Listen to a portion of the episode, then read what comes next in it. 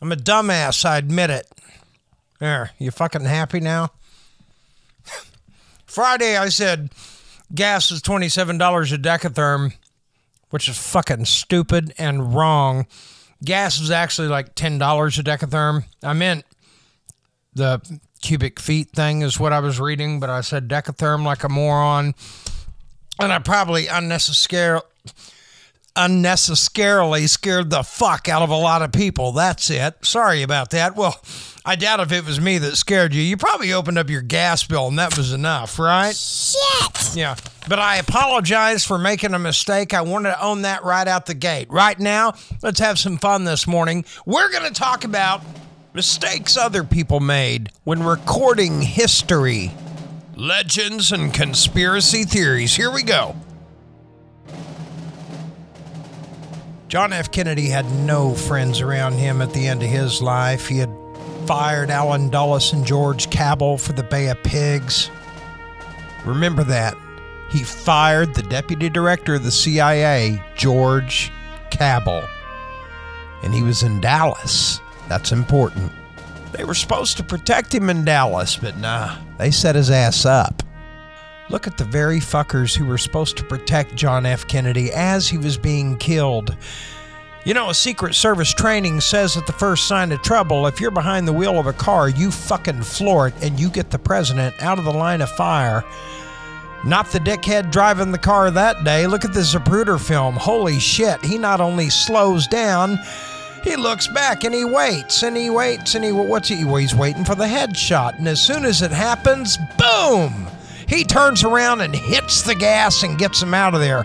And what about the dick sitting next to him? That fucker's training says he should already be over the top of the president, delivering first aid, shielding him from other bullets. Fuck Jackie. His job is to protect John. But what is he doing? Why, he's sitting there waiting for the headshot, too.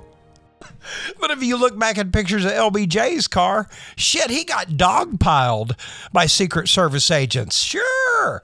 He, he was the president even before he was president. By the way, interesting note here LBJ was being dropped from the reelection ticket. A lot of people don't know that, but he was being dropped by the, oh, yeah, and all that legal trouble he was in down there in Texas. You better believe it. He was in all kinds of shit. So he didn't have very many friends around there either, except for the ones that hated Kennedy. Did you know the president's motorcade route was changed just that morning? It was always going straight down Main to the Stemmons Freeway, but the parade route was changed that morning. Why? Because George Cabell, the director, deputy director of the CIA, who Kennedy had fired for the Bay of Pigs, he had a brother. And his brother, Earl Cabell, just so happened to be mayor of Dallas, Texas. And what do you know? That morning, he had road barriers set up blocking the entrance to the Stemmons Freeway from Main Street, forcing the Secret Service to reroute through Dealey Plaza. Woo! We did Lee Harvey Oswald get lucky or what? According to the government, Lee Harvey Oswald had premeditated to shoot at the president who would be traveling down Main Street at 45 miles per hour over 300 yards away. And he was going to make that shot with a shitty bolt action Carcano rifle with a broken scope. That's what Lee Harvey Oswald had planned on doing, but fortunately, they rerouted right through Dealey Plaza. What a coincidence! Sound like a load of bullshit to you? You're damn right it does. But through it all, forget the shooting. You might as well forget the shooting because Lee Harvey Oswald, according to court documents, didn't shoot a weapon that day at all. Not according to the paraffin test they did on him. A paraffin test is one that detects nitrates and all kinds of blowback. You see, when you fire rifles and pistols, there's all kinds of blowback on your face, your neck, your chin, your ears, your hair, your arms, your shoulders. You get that shit all over you. Nothing on Lee Oswald except for a few nitrates in the palm of his hand. Remember that? The palm. He had killed a cop, apparently. He had fired a bunch of bullets into a president. but all they found was a few nitrates on the inside of a palm of his hand. Well, that's enough. Not really. As a matter of fact, Lee Harvey Oswald was never tried in a court of law, never convicted. Matter of fact, nobody's ever produced any fucking evidence that Lee Harvey Oswald shot the president at all. We just take it at face value, don't we? Well, he was charged with killing Tippit. Well, it's funny you should say that because every single witness who saw the guy who killed J.D. Tippit said it wasn't Lee Harvey Oswald. Would you be interested to know that the guy who killed Tippit was actually the guy who was sent to silence Oswald, and he was on his way. Look where Tippit was killed. Look where Lee's boarding house was. He was on his way. What he didn't know was Lee had already left. Lee was scared. Lee knew either something had gone wrong or he knew he might have been the fall guy.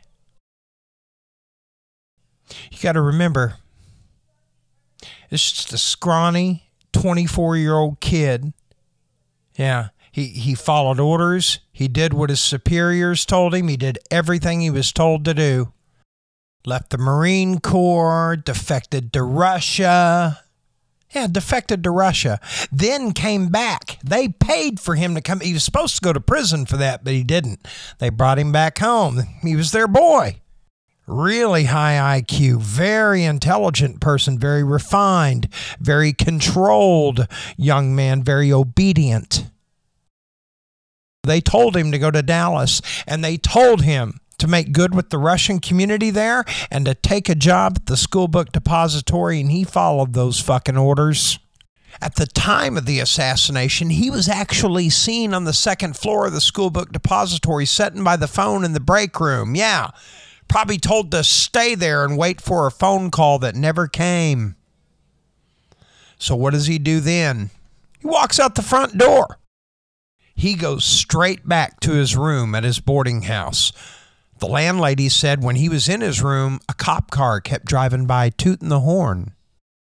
Now, remember the guy sent to silence Oswald? He's actually en route right now. He's over on 10th and Patton, I think it was, where J.D. Tippit was killed. Yeah, but Lee Oswald, he grabs a pistol and heads out towards the theater. Now, why would he go there? Because he was supposed to meet somebody there, folks. And somebody obviously knew he was gonna be there because that's why 60 fucking cops showed up for somebody entering the theater without buying a ticket. Does that sound believable to you? Fuck no. They knew he was gonna be there. They had their boy. Ed Lansdale and George H.W. Bush were both photographed in Dealey Plaza that day, and they had no fucking business being there, folks. Lansdale was spotted by everybody who worked in the intelligence community, including Colonel Fletcher Prouty. They all knew it was Ed Lansdale. They were all like, what the fuck is he doing there? Well, he was there with his buddy, George H.W. Bush. If you're just now joining us, welcome to the Conspiracy Show. I am Stan the Joke Man, your number one conspiracist. Now, this next one is going to upset a few people, and well, if you're like me, it's probably going to disappoint you too. But just hold on, hold on. We got to talk some truth here. Buckle your seatbelts. It's time to talk about Buford Pusser walking tall.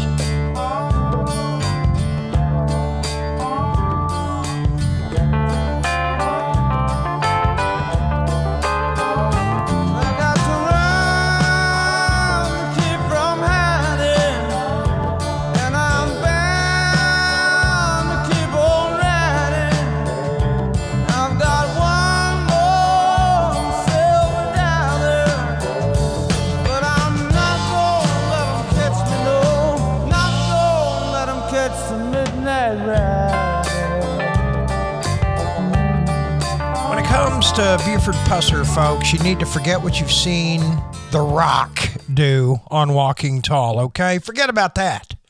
And the old version of Walking Tall, the one I grew up with, the one I saw as a little boy at the drive in, the one that shocked and horrified me as a little five, six year old, I forget how old I was, but everything I thought I knew about Buford Pusser all those years are flat out wrong, folks. Flat out wrong. There's a uh, author uh, by the name of Mike Elam, and he's got a great book out there. It's called Buford Pusser: The Other Story. The title says it all. Buford Pusser: The Other Story. There's two sides to every story, and all these years we've been getting one side.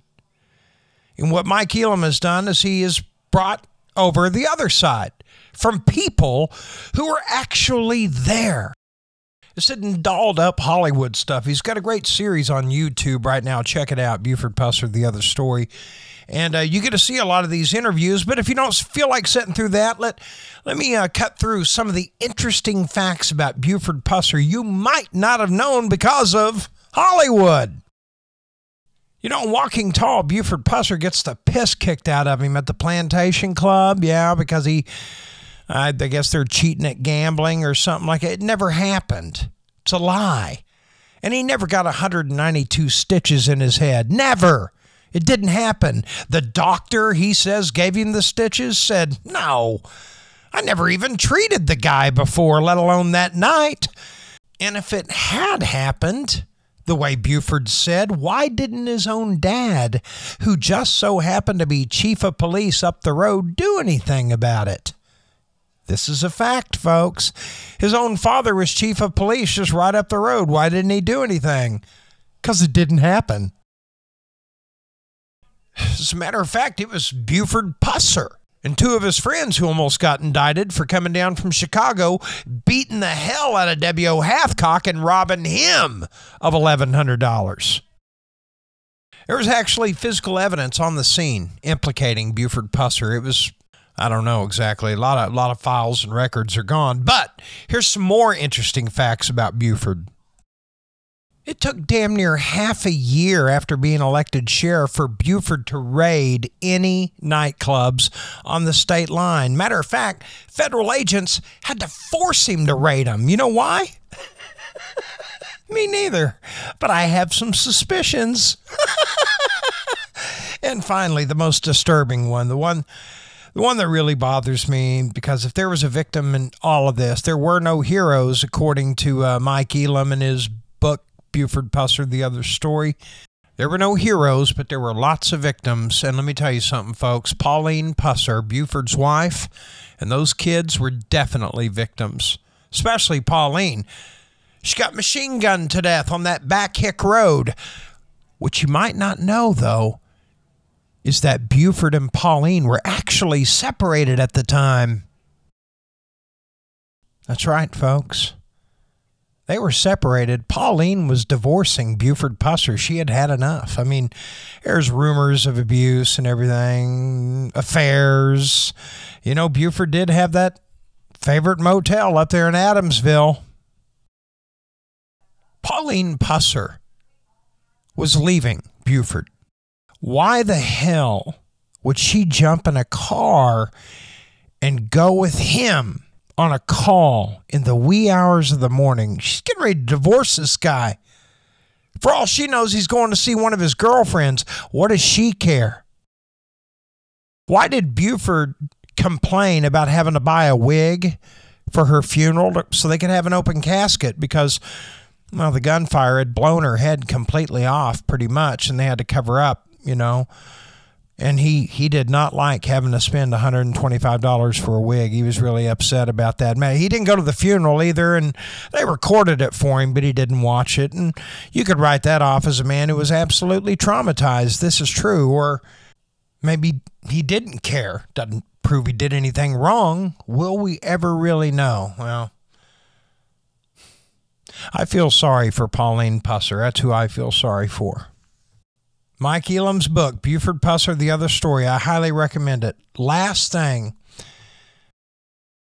Buford Pusser, he died in an automobile accident at the height of his popularity. He'd signing all these movie deals. He's hanging out with Burt Reynolds and having a blast. And he had that car wreck not too far from his home and he died. A lot of people suggested that someone might have loosened the lug nuts on his brand new Corvette and might have been a revenge killing for Louise Hathcock or Towhead White or somebody. But investigating state troopers took a look at the scene, did a little blood work, said, nope, lug nuts are fine. It was drunk driving that killed Buford Pusser. Talking about legends and folklore this morning on the Stan the Joke Man show, we've talked about JFK, Buford Pusser. Now let's move on to one of my personal favorites, the Amityville Whore. Ah, yeah. I mean, horror. That's right, the Amityville Horror. Ronnie DeFeo Jr., the one they called Butch, the one who went to prison for killing his own family in that house. Well, before he died, he revealed a lot of secrets you might not have known about that family. And we're going to go over some of those right now. Now, I'm not going to go over any of the bullshit he shared, only the facts, because that fucking dopehead story changed a zillion times. But there's a lot of things that he says that absolutely ring true, and we're going to talk about some of those things right now. The first thing you have to know about the DeFeo family is that Butch's mom, Louise DeFeo, shit, she was the niece of the capo of the Genovese crime family. Yeah, they forgot to mention that in the movie, didn't they? They also forgot to mention that her husband, Ronnie DeFeo Sr., did a lot of legwork for the Genovese crime family and the local police precincts. Why, you think he could afford that house on a plumber's salary? Fuck no. As a matter of fact, Ronnie DeFeo Sr., he got put in charge of $2 million. Hey, here's $2 million, Ronnie Sr. Take this and hide it in your basement till we need it. So he did. When the time came, he called his son. Hey, Butch! That would be Ronnie Jr. You want to do some mule work for your old man? How would you like to be a mule for your old man? And goofy little Butch said, Fuck yeah, I need a summer job, Dad. So Ronnie DeFeo Jr., Butch, he started muling dope and payoff money and shit for the folks upstairs. Yeah. One of his customers for heroin was a woman named Kathy Lutz. this is all true, folks. Butch, this would be Ronnie Jr., muled heroin to George and Kathy Lutz on a regular basis. The book forgot to mention that. Uh oh. Well, aside from that, one day Ronnie Sr. called out to his son and said, Hey, go dig up that $2 million we got hiding in the basement. That's got to go to the appropriate people. You go dig up that duffel bag and take the money there. And so Ronnie did exactly as he was told. He went downstairs, he dug up the duffel bag, and he took that $2 million to the crime family. Unfortunately, when he got there, there was only 1.4 million in the bag. Uh-oh. Where'd that $600,000 go? You're in trouble, Ronnie Jr. Doesn't matter if you took it or not. You're on the hook for that shit, boy. Should have counted the shit before you left. Yes, it's interesting that the murders, they were all lying on their stomach. As a matter of fact, the medical examiner said that Ronnie Sr. had been shot elsewhere and brought to the bed and placed face first in the bed.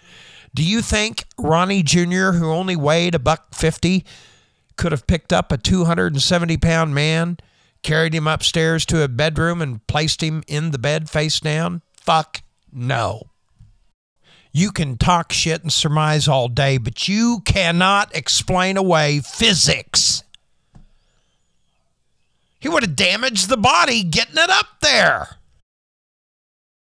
Personally, I yeah, I think Ronnie DeFeo Jr. absolutely killed members of his family. I don't know that he killed them all, but but I do know this. A crime family hitman called the house that night.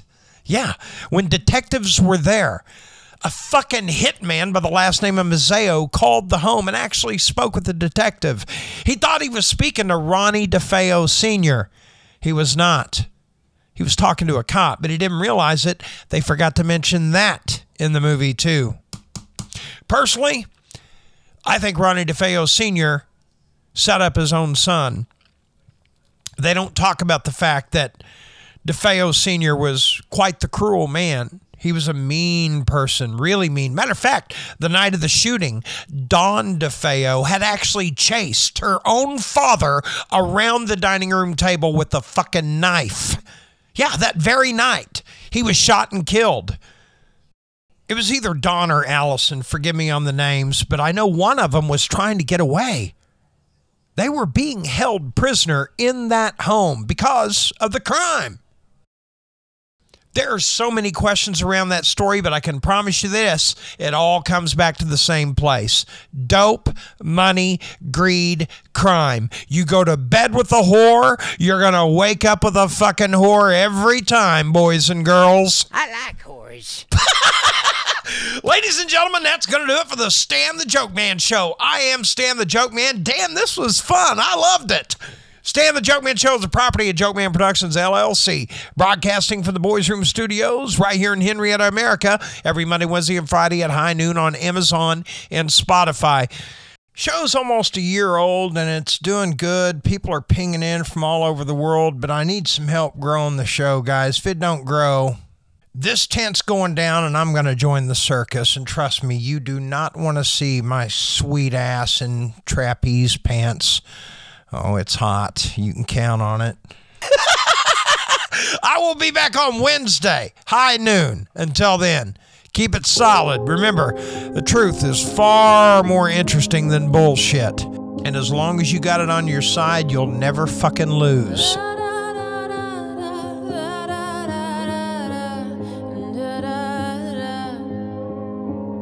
We are searchlights we can see in the dark.